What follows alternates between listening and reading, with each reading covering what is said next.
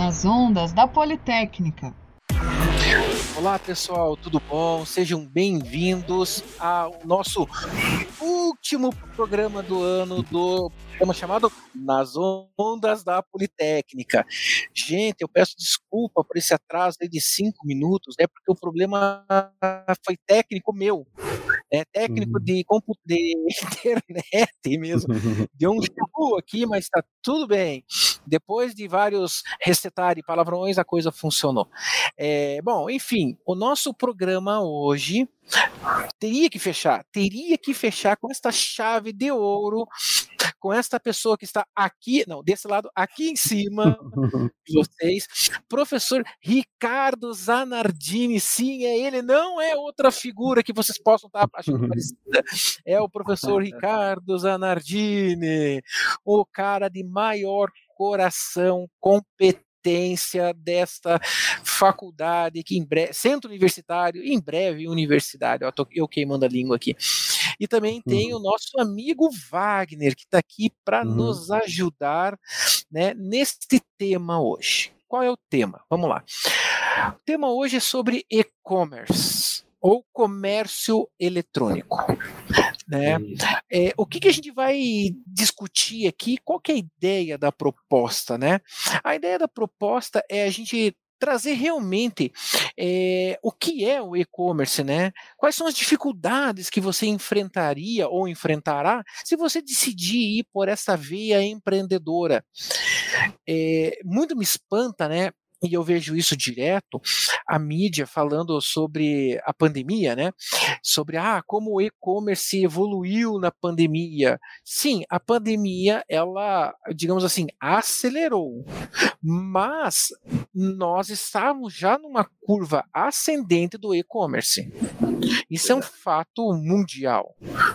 Hoje nós podemos, antigamente a gente comprava produto importado de uma loja. Depois a gente descobriu que podia importar como uma empresa. Hoje a gente já pode importar como pessoa. A gente já compra de sites internacionais e chega em casa. Talvez não daquele tempo que a gente gostaria que chegasse, né? Do tempo pedir agora chegou depois, né? Mas não é bem assim, mas já é possível. Então, sobre esse assunto eu trouxe o professor Ricardo Zanardini, que eu já apresentei para vocês, embora não precisasse de apresentação. E o Wagner, vamos começar com o professor Ricardo, para ele trazer a sua experiência nisso e a sua visão. Vai lá, Ricardo, é contigo. Em primeiro lugar, agradecer o convite, é uma honra estar aqui, e a gente sabe que Guilherme é o âncora aqui do programa, e é ele que faz toda essa animação ali, então nós somos aqui meros participantes ali, né, e Wagner é uma pessoa também muito bacana, assim, esforçadíssimo, e ele segue aquele padrão, assim, Uninter, ou seja, aquela pessoa dedicada que leva a sério o que está fazendo, e tem, assim, né, toda uma trajetória aí brilhante pela frente ainda. Então, estamos aqui conversando um pouquinho a respeito do e-commerce, né? O famoso comércio eletrônico. E o que acontece? Vamos, né, começar assim, são muitas coisas para a gente falar. Então, vamos começar do começo ali, né? O comércio eletrônico, ele basicamente funciona via internet. E qual que é a ideia, né? Durante muito tempo, havia aquela certa restrição em relação ao comércio eletrônico, porque as pessoas sempre têm aquela expectativa do tipo assim, puxa, eu vou comprar, mas será que o site é confiável? Será que eu vou receber a mercadoria? Será que vai chegar certinho em casa? Será que no meio do caminho não vai cair um caixotão e vai amassar aquilo que eu estou comprando? E aí tem uma série de dúvidas, né? Só que, por outro lado, também, o comércio eletrônico é uma vantagem, que nem o Guilherme falou, na pandemia isso ficou muito evidente, que tem uma série de vantagens. E outra, consumidores têm segurança, se, claro, escolherem sites corretos ali, né? Então, vamos falar um pouquinho do consumidor, a gente já vai para a pessoa que é o empreendedor ali, né? Então, do ponto de vista do consumidor, né? Por que trabalhar com comércio eletrônico? Vamos pensar no consumidor. Ele vai estar com várias páginas de itens que ele busca, então vamos supor que ele está procurando um produto X lá, E ele tem a opção de pesquisar preço, pesquisar entrega, saber o histórico da loja. Então, tem sites que tem todo o histórico, se tem reclamações, se não tem, se as entregas foram feitas, se não foram. E ainda tem o Código de Defesa do Consumidor, que garante uma série de direitos para quem está consumindo, para quem está comprando. Um deles, por exemplo, não sei se as pessoas sabem, mas se a compra é feita por internet, por telefone, ou então se o vendedor vai até a residência do consumidor, a pessoa tem 7 dias para desistir daquela compra. E assim, não precisa dar explicação nenhuma, só diz, olha, pelo Código do Consumidor, eu tenho direito de desistir, recebe o que pagou e devolve a mercadoria. Então, assim, o consumidor ele tem toda uma garantia. E até um tempo atrás havia aquela preocupação, né, em relação, por exemplo, a frete, que é uma coisa muito comum, a gente olha o valor do frete e fala assim, caramba, mas o frete é mais caro do que mercadoria. Por exemplo, se a pessoa vai comprar lá um carregador de celular e às vezes o carregador custa R$ 1,99, o frete custa R$12, por exemplo. A pessoa vai ficar indignada, nossa, o frete é muito mais caro. Só que se a gente pensar, se nós formos até a loja e a loja não for tão perto, a gente vai gastar pelo menos a passagem de ir e voltar, se for de ônibus, se for de metrô, se for de carro, nós temos um tempo de deslocamento, um risco de, sei lá, ser assaltado, de tropeçar, cair, bater a cabeça, alguma coisa assim, exagerando um pouco, é claro, mas em resumo, muitas vezes esse frete, que psicologicamente parece caro, às vezes não é tão caro assim. Então, e fora, claro, dependendo do valor que a pessoa adquire, o frete custa nada, né? Ou seja, já está embutido ali no preço da mercadoria. Então, para o consumidor, o comércio eletrônico é muito legal. Agora, vamos falar um pouquinho a respeito do empreendedor, né? O comércio eletrônico ele vai ter uma visibilidade muito maior, o investimento é muito baixo, porque, dependendo, é claro, né, da área da pessoa, um investimento mínimo, R$400, R$500, por exemplo, às vezes R$100, R$200, já é suficiente para montar o comércio eletrônico. Aí aquela pergunta, poxa, mas como é que eu faço isso na prática? Primeiro, tem a opção de regulamentar a atividade, existe algo chamado MEI, que é microempreendedor individual, então existe a possibilidade de comércio, a pessoa consegue ter o CNPJ, consegue ter uma conta bancária, pode ter os depósitos lá referentes ao INSS, então tem toda uma garantia, está dentro da lei, tem como, né, negociar ali de uma forma emitindo notas fiscais, assim por diante. O imposto é um valor fixo, né, e então não precisa se preocupar em relação aos impostos. Então, sim, a pessoa consegue trabalhar com comércio eletrônico de uma forma bem bacana. E, é claro, ela pode construir o próprio site, que tem um lado, né, que daí gera custos, tem a manutenção, questão de segurança em relação a pagamentos, ou ela pode utilizar plataformas que já existem, onde ela pode criar a sua loja virtual naquela plataforma existente, é como se fosse um shopping center. Aí ela tem uma porcentagem que ela paga para este estabelecimento que está gerenciando ali toda essa parte de pagamentos, está hospedando os anúncios da pessoa e a pessoa consegue, sim, trabalhar com comércio eletrônico de uma forma bem tranquila. Legal. Uhum. Deixa eu perguntar para o Wagner uma coisa. Uhum. Wagner, na sua formação, né, qual que é a sua formação? Explica para nós e para o nosso público saber. Uhum. Então, eu estou atualmente... Boa noite primeiro, né? Prazer estar aí conversando com os professores ilustres, o Ricardo, o professor Guilherme. Adiantando um pouquinho, também preciso mandar um abraço, um beijo para a minha tutora Gisele, aqui de Porto Alegre, da Uninter. Legal. Senão ela vai me puxar as orelhas, né? Agradecendo a oportunidade de estar conversando com vocês.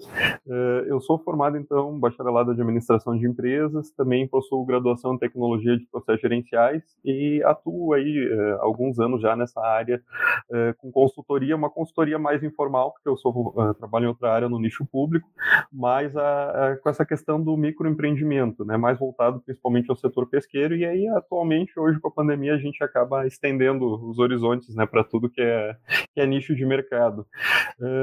Então, sobre o e-commerce, aí a gente está em alta, né, com esse tipo de comércio. Só no ano passado a gente teve um aumento de 74% em 2020, em relação a 2019, 2020 aumentou em 74%, e nós tivemos aí um boom de 7 milhões de novos usuários do comércio eletrônico. Então é muito expressivo esse crescimento, e não é só, como o professor Ricardo expressou, não é só em função da pandemia, mas a gente já tinha essa questão porque a vida hoje está muito corrida, a gente quer, como o professor Ricardo também comentou, produtos muito rápidos, e aí existe um grande nicho de mercado, uma grande oportunidade de negócio para quem quer empreender, para o microempreendedor, porque é um mercado muito bairrista que se instala no primeiro momento nessa parte do e-commerce, né? Por quê? Porque a gente tem uma dificuldade de logística, também como o professor Ricardo estava comentando, né? A ideia realmente é que a pessoa que vai trabalhar com e-commerce se registre registre, né? A gente tem que fugir dessa questão da informalidade, apesar que a gente sabe aí que um grande nicho de pessoas começa nessa informalidade, né? Vendendo principalmente comidas, prestando alguns serviços também. O maior nicho de e-commerce hoje é o ramo alimentício, esse é o que predomina aí. E um dado também interessante, o Mercado Livre é o nosso maior e-commerce, então, assim, há oportunidade, sim, para todo mundo empreender. Em segundo lugar, viria lá a questão das Americanas aqui no Brasil, né? Então, digamos assim, esse comércio mais informal, mais negocial, tá aí. E outro dado, assim, já aproveitando o gancho, o Instagram, por exemplo, hoje é o que está em maior expansão para a gente acabar explorando essa parte do comércio eletrônico, mas tem que se registrar, e aí a gente tem a oportunidade do MEI, né, e da microempresa, sendo que a microempresa permite uma expansão maior dos negócios, a gente consegue ter uma arrecadação maior, não vai se incomodar tanto. Então, para quem quer começar, seria o ideal já ir direto como microempresário. E também a gente tem suportes aí governamentais como o Sebrae, que vão prestar toda uma consultoria para quem tiver dúvidas, né, como fazer esse registro, o Sebrae presta aí uma consultoria gratuita, né? É exatamente nesse ponto que eu queria pegar, né? A gente sabe que é fato conhecido, é fato histórico. Eu, quando fiz a administração de empresas, lá vai, vou dizer a data, em 1990 e... deixa eu ver, fazer as contas rápido, 2. Em 92, tá pouco longe, né? Quando eu fiz a administração, já era notícia vencida para nós que o comércio brasileiro, as empresas, elas têm uma vida muito difícil no seu primeiro ano, e a grande maioria, na minha época, chegou... Pensem vocês, eu peguei aquele primeiro momento do plano Collor, né? 91, 92, então a onda foi bem forte. E nós chegamos ao absurdo de 80, quase 85% de empresas não sobreviverem, né, ao seu primeiro ano. Uma empresa de e-commerce, ela funciona no mesmo ritmo que uma empresa, digamos assim, física, né? Ela tem os mesmos riscos de negócio, os riscos são diferentes. O que vocês podem me falar? Para organizar, eu vou pedir para o professor Ricardo começar, e, aliás, vou pedir para o Wagner começar, e se eu quero ver agora se o Wagner tira os argumentos do Ricardo, né? Ia ser ótimo isso. Vai lá, Wagner, diz para nós. Tá certo, não, são realidades diferentes, né? A gente jamais pode comparar, né? Inclusive, aí uma das dicas, aí, que é uma das propostas hoje do programa, é dar dicas para quem quer começar do zero um e-commerce, né? Então, seria o próximo caso. Ó, ele tá roubando a minha pauta, ó, gente. Ó, viu? Já tô me adiantando tudo. Não, pode começar agora, vai. Toca o barco. Certo, tá. Então, o que se recomenda, assim, que a pessoa geralmente vai começar com baixo investimento. A gente não pode também ficar investindo num primeiro momento no marketing digital, porque daqui a pouco vai ser dinheiro gasto, né? Então, a gente tem que sentir, recomenda que o pessoal sinta o que dá mais retorno. O primeiro passo é planejamento, né? Eu vou determinar qual é meu nicho de mercado, e aí é um grande desafio, né? Por exemplo, vou vender eletrônicos, mas a gente já tem muitas empresas de eletrônicos, né? Vou vender iPhone, eu já tenho grandes concorrentes com toda uma estrutura, uma estratégia de marketing, de logística, com certeza eu vou quebrar meu negócio. É sabido hoje que o e-commerce, para começar a dar lucro, em média, leva 90 dias, então a gente tem um tempo de 3 meses de divulgação, de preparação para esse mercado, então ele dá um retorno mais rápido por ser um comércio menor, por ser um comércio mais focado. Mas a gente, lembrando, precisa, então, primeiro é determinar o nicho. Eu não preciso de um plano de negócio lá que a gente tem na administração, não preciso dessa formalização, mas eu preciso determinar qual é o meu consumidor, o que que eu estou vendendo. E aí eu preciso me diferenciar. Eu vou vender iPhone? Não, iPhone não é um bom negócio, né? Por exemplo, a gente já comentou, iPhone usado. Bom, aí a gente já começa a ter um bom negócio. Daqui a pouco eu já começo a ter um nicho de cliente, eu já começo a ter uma possibilidade de captação melhor de mercado. Lembrando, como eu já tinha comentado, a questão da alimentação, a gente está em alta. Outra questão em alta aí é a questão de recém-nascidos, então existe um mercado em potencial que vem em segundo lugar, que é a mamãe beber todo aquele enxoval, aquela situação que a gente tem. Então, são oportunidades aí de mercados. E o outro mercado mais concorrido aí seria o situacional. Então, por exemplo, no Natal a gente tem a oportunidade aí de vender cestas natalinas, vender produtos customizados. E aí a gente tem essa oportunidade mais bairrista, né? Então, o e-commerce, com certeza, num primeiro momento, para quem está começando, não é adequado ele se equiparar, né? Nem vai ser o caso se equiparar a um grande empreendedor, porque aí ele tem chances de quebra, né? Ele vai ter que começar a buscar seu cliente, selecionar esse cliente, e aí, a partir dessa seleção, ele vai buscar suas estratégias de venda através dessa mídia digital. Então, a gente tem aí o Facebook, tem o Instagram, tem alguns aplicativos, tem o próprio Google ADS, que impulsiona vendas, e aí, a partir do momento que a gente vê o que está dando retorno, eu estou vendendo mais ali no Face, por exemplo, é ali que eu vou investir alguma coisa, né? Para ter um retorno, eu vou investir no sentido de propaganda, né? Senão, a gente, no primeiro momento, não investe. Legal. E aí, Ricardo? Vamos ver se eu ligo o Wagner. Fazer pequeno parênteses, né? Mandar um abraço para a Gisele também, que a Uninter tem mais de 700 polos espalhados pelo Brasil. E, em particular, uma época a gente estava conversando ali bastante com, né, a Gisele, e é claro, outros, né, assim, gestores e outros tutores também nos polos, mas em particular, assim, a gente já teve contato, então, uma abração especial ali, e muito bom estar aqui, né, com vocês ali que estão acompanhando essa nossa conversa. Em relação à questão da, que a gente fala assim, né, dessa diferença ali, né, é uma coisa engraçada, porque a questão de alguns anos atrás, diversas lojas grandes fecharam os estabelecimentos físicos e ficaram só no online, só no e-commerce ali, porque existem vários elementos, e é exatamente o que o Wagner falou. Primeiro, você tem um investimento gigante para ter uma loja física. Se for alugado, tem um aluguel, tem funcionários, tem questão de segurança, tem toda a parte do layout, você tem que ter um estoque, tem que ter mercadorias, porque se a loja está vazia, o que o cliente vai fazer lá dentro? Vai fazer eco lá, né? Não dá certo. Então, você tem todo um investimento, e aí, de repente, se esse investimento for feito, e por mais que haja o apoio, é claro, do Sebrae, que daí tem todos, né, os manuais mostrando como é que faz o plano de negócio, como é que você faz todo o planejamento financeiro, faz ali os cálculos, expectativa de lucro, se vai vender, se não vai, e de repente tudo isso é uma previsão, e a previsão pode acontecer ou não. Então, assim, o risco é muito grande. A questão dos alimentos, se a pessoa for montar um restaurante, por exemplo, o investimento é muito alto, e o retorno, pelo menos ali uns 2 anos no mínimo, e ainda se tiver muita sorte, né? Então, dependendo da área que a pessoa escolhe, o comércio eletrônico é muito mais vantajoso.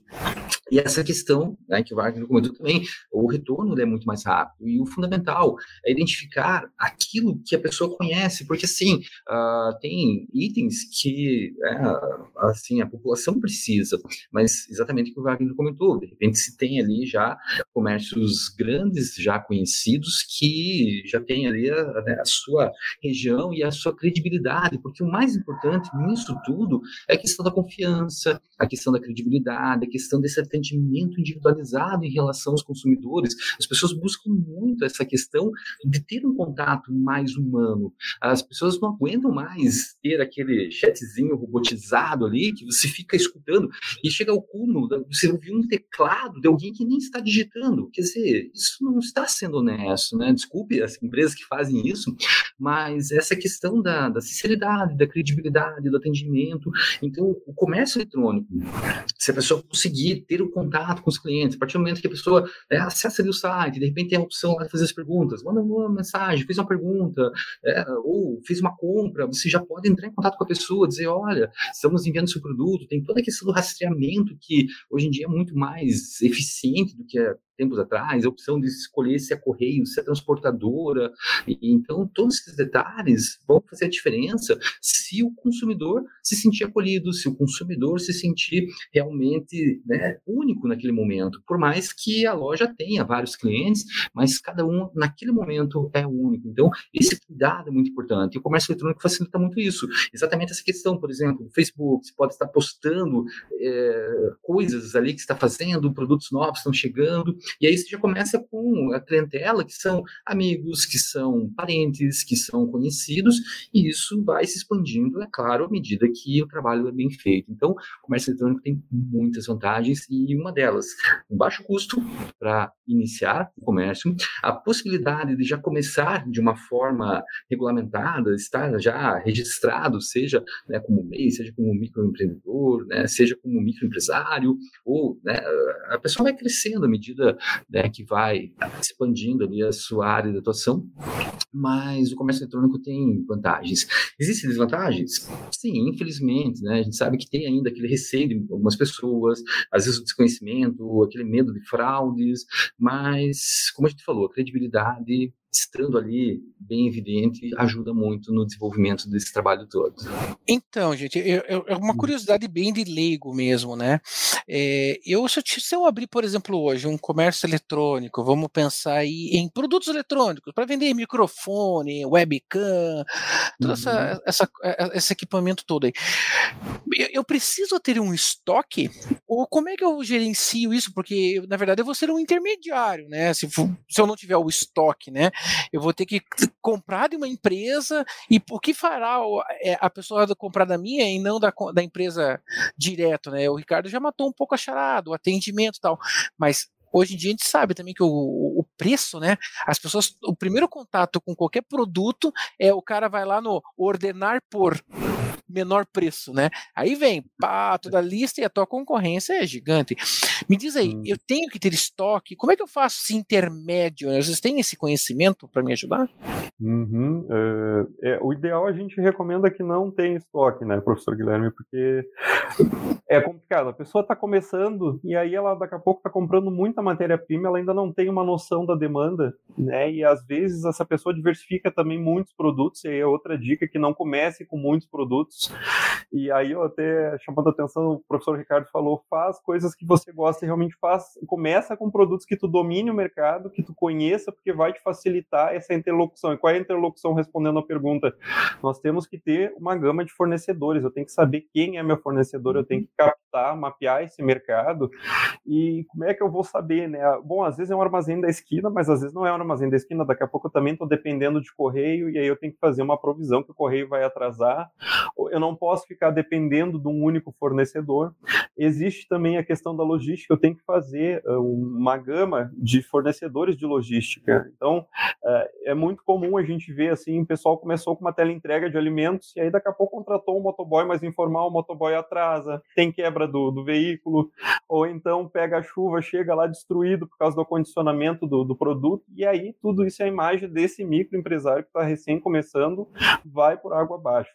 Então, o estoque sempre é recomendado que seja minimamente, mas que se trabalhe muito essa questão dos fornecedores. Quem é meu fornecedor? Ou daqui a pouco eu vou direto à fonte, vou direto a Deus, como diz, a gente não vai ao santo, vai a Deus. Né? Eu vou direto na fábrica, faço uma negociação com essa fábrica e começo a tentar angariar recursos, né? Negociar recursos para sair um pouco mais em conta o meu produto para o meu cliente. Interessante. E aí, Ricardo, o que você tem? Eu ia falar assim, só complementando, perfeito o que Wagner comentou. E o que acontece? A questão do fornecedor é fundamental, porque não é fácil a pessoa conhecer fornecedores que sejam fornecedores realmente de qualidade e que tenham, né, já uma entrega rápida, porque vamos pensar o seguinte, se a pessoa tem um comércio eletrônico, está começando agora, ela tem ali uma necessidade de estar atendendo os clientes. Se ela sabe que, vendeu lá, né, sei lá, vamos chutar aqui, né, o cabinho do carregador. E eu já vou fazer um pequeno comentário em relação a esse exemplo, né? Mas assim, o que acontece? Se ele não tem esse item no estoque, ele vai ter que fazer a compra desse item. Ele tem que ter uma compra mínima, geralmente, né? Nos fornecedores. Não pode comprar um cabinho só. Então, esses pequenos detalhes, né, tem que tomar muito cuidado. Então, assim, o estoque, claro, quanto menos estoque, melhor. Mas, por outro lado, para aqueles itens que você tem uma demanda maior, e isso se vai descobrindo com o tempo, né? À medida que o negócio está funcionando, você começa a perceber o que vende mais, o que vende menos, se é naquela época só, se é ao longo do ano todo, e aí você começa a perceber, alguns itens eu tenho que ter eles aqui, porque está vendendo muito, esse aqui eu tenho que estar com eles em mãos aqui, até para evitar que corra o risco de você estar com um item que foi vendido, e aí no fornecedor já não tem mais, ou vai demorar 30 dias para chegar aquele item, e aí você vai atrasar 30 dias, vai ficar chato, né? Então, realmente, trabalhar sem estoque é o ideal, mas em alguns momentos, pelo menos alguma coisinha tem que ter. Por isso que é bacana aquilo que a gente comentou, né? Primeiro, fazer um estudo do mercado, identificar aquilo que realmente tem uma demanda. E ainda, eu brinquei, né, com a história do cabinho do celular. Esse item, por exemplo, vende-se na internet? Sim, só que ele vende na panificadora, ele vende no posto, ele vende na lojinha, ele vende na banquinha. Quer dizer, a pessoa não precisa ir na internet buscar o cabo para carregar o celular, até porque vai levar alguns dias para chegar e às vezes ela precisa na hora. Então, alguns itens para o comércio eletrônico não são os ideais. Por exemplo, carrinho de plástico, aqueles bem ruinzinhos, não vai vender, porque, né, já tem as lojinhas por aí e a qualidade às vezes é baixa e tal. Então, assim, escolher os itens que realmente você... Qual que seria uma dica legal, assim, né? Primeiro, a gente comentou, né? Tem que saber o que está fazendo. Então, por exemplo, assim, você está vendendo, sei lá, telefone, mas não entende nada de celular. A pessoa faz uma pergunta, você responde, às vezes responde errado. Então, esse é um detalhe importante. Então, você tem que realmente conhecer, pelo menos um pouco, dos itens que você está trabalhando. E segundo, identificar aquilo que tem uma procura, mas que tem pouca concorrência. Aí você consegue achar um nicho ali que vai ajudar ali a alavancar, pelo menos no começo. Aí depois que vai crescendo e tal, já muda um pouco as coisas. E tem uma diferença também. Tem alguns comércios eletrônicos que o nome, a marca, já está consolidada no mercado e as pessoas ouvem aquela marca, já sabem o que tem, já sabem o prazo, se o preço é bom, se não é. E tem muitos comércios eletrônicos que são ali casuais. A pessoa buscou lá aquele comércio e nunca mais vai voltar naquela loja. Ela comprou só aquele item, ela não está vinculada com a loja. Ela estava buscando, né, um certo item e achou por acaso, né, com aquele vendedor, com aquele comerciante. Então, esses detalhes todos, eles ocorrem na prática. Então, assim, quando a pessoa entra, tem que saber que o comércio eletrônico é muito bacana, tem como se sustentar de uma forma tranquila, trabalhando em casa, sem fazer muita força, né? Simplesmente achar as coisas que você vai comercializar, se alguma coisa que você está produzindo, no caso alimentos, as pessoas fez o alimento, né? Então não precisa comprar o fornecedor daí da matéria-prima, não é do alimento pronto já, mas assim, é super importante a pessoa saber o que ela está fazendo e saber que ela pode ter uma marca consolidada ou ela simplesmente vai estar vendendo aleatoriamente e a pessoa nunca mais vai buscar aquela loja, né? Então tem esse lado também, então tem um lado bom, tem um lado muito bacana, que tem uma abrangência gigantesca, mas também tem esses cuidados que vão fazer uma diferença muito grande, como a gente falou, são as dicas, né? A gente está aqui dando uns toques ali em relação a pontos que são pontos específicos que ocorrem, né? Não situações, porque a gente pode imaginar 500 mil coisas, né? Mas a gente está comentando,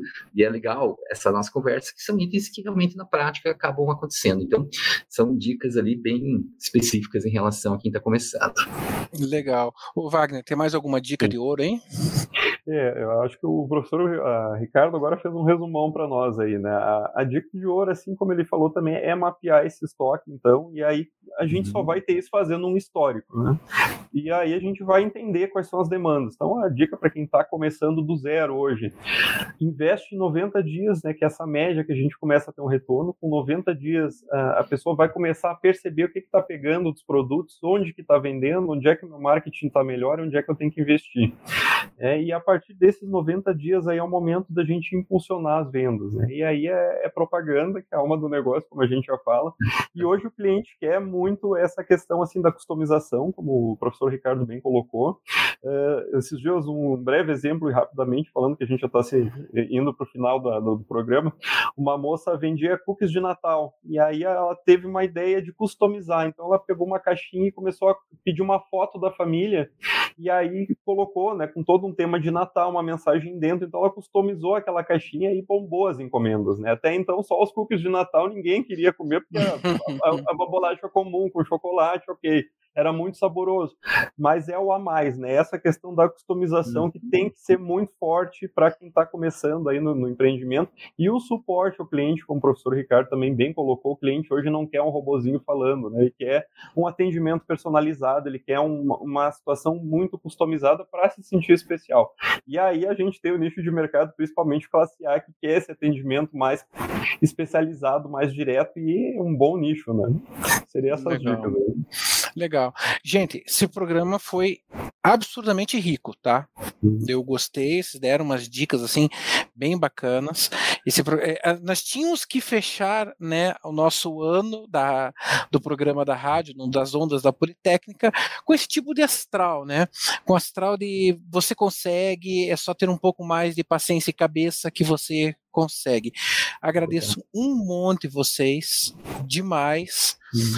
Vou abrir um tempo agora para vocês poderem fazer as suas reflexões natalinas, né? Já que estamos aí, né, em contagem regressiva, 21 dias para o Natal, né? Véspera do Natal, dia 24, estamos todos aí. Então, agora o microfone é de vocês, eu começo com o professor Ricardo, vai lá. Eu ia falar assim que é fácil o reflexo, porque é o tamanho da testa, né? Então, a reflexão aqui, chega até a tremer um pouco a câmera ali, né? Então, a reflexão já foi feita, né? Só esse brilho na testa aqui já é uma reflexão. Bom, brincadeiras à parte, assim, agradecer muito estar aqui, sabe? Uma troca ali de experiências, informações enriquecedora e, olha, uma honra. Adorei, muito bom mesmo. Agradeço, Ricardo, muito obrigado. Pessoa de enorme coração, que fique registrado. Wagner, agora é com você. Certo, então também agradecer muito a oportunidade, é um prazer aí estar com essas feras aí conversando, fã de vocês, mais uma vez então agradecendo a oportunidade aí da Uninter Porto Alegre, da professora Gisele aí que lembrou, né, da minha pessoa, e é isso, né, já pensando no Natal, vamos pensar no e-commerce também, aí a gente tem várias oportunidades aí, é ótimo para quem quer empreender e para começar, certo? Dá tempo. Tudo de bom para todo mundo, com certeza, e a gente já tem, infelizmente, mais um tempo aí de pandemia também, então há uma tendência de crescimento maior ainda desse mercado, né? Fazer, né, do limão limonada. É isso aí. Gente, a gente não ensaiou, mas eu gostaria muito que vocês fizessem nas Ondas da Politécnica. Vamos fazer uma ondinha aí, vamos. Faz uma ondinha aí. Só avisando, vamos para cada lado, ó. Avisando a nossa audiência que ano que vem tem novidade por aí, tem coisas novas, professora Deise, professora Jéssica, professora Mazé, essas pessoas também de cabeças brilhantes em todos os sentidos, hein, professor Ricardo? Essa é para você também. Gente, vamos trazer umas novidades, umas coisas bacanas para vocês, tá? A gente está pensando, refletindo. Final de ano é sempre uma boa época para absolutamente todos os nossos saldos, né? Saudar a vida e refletir, né, sobre o futuro. Gente, muito obrigado. Foi um excelente programa. Agradeço o grande astral de vocês, pessoas bem, bem brilhantes. Muito obrigado. Nas Ondas da Politécnica.